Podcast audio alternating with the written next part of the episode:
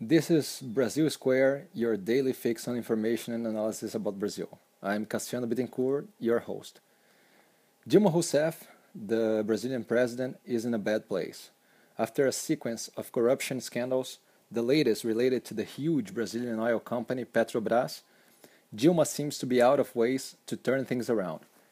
The left wing president had its first four years pounded by criticism regarding bad economical policies and political scandals related to corruption. Searching for a coalition in the Senate and Congress, Dilma is basically making her choices purely based on politics and not at all based on the on what is good for the Brazilian people. This week we had a round of choices of ministers, 13 overall. The president was so worried about the dirt that is found around her in her allies and government partners that she actually asked to see the indictment list regarding the Petrobras corruption scandal in order to see if she might incur in the mistake of appointing someone publicly corrupt. While this is shameful for Brazilians, Dilma doesn't seem to care and denies the existence of, of a corruption crisis in Brazil.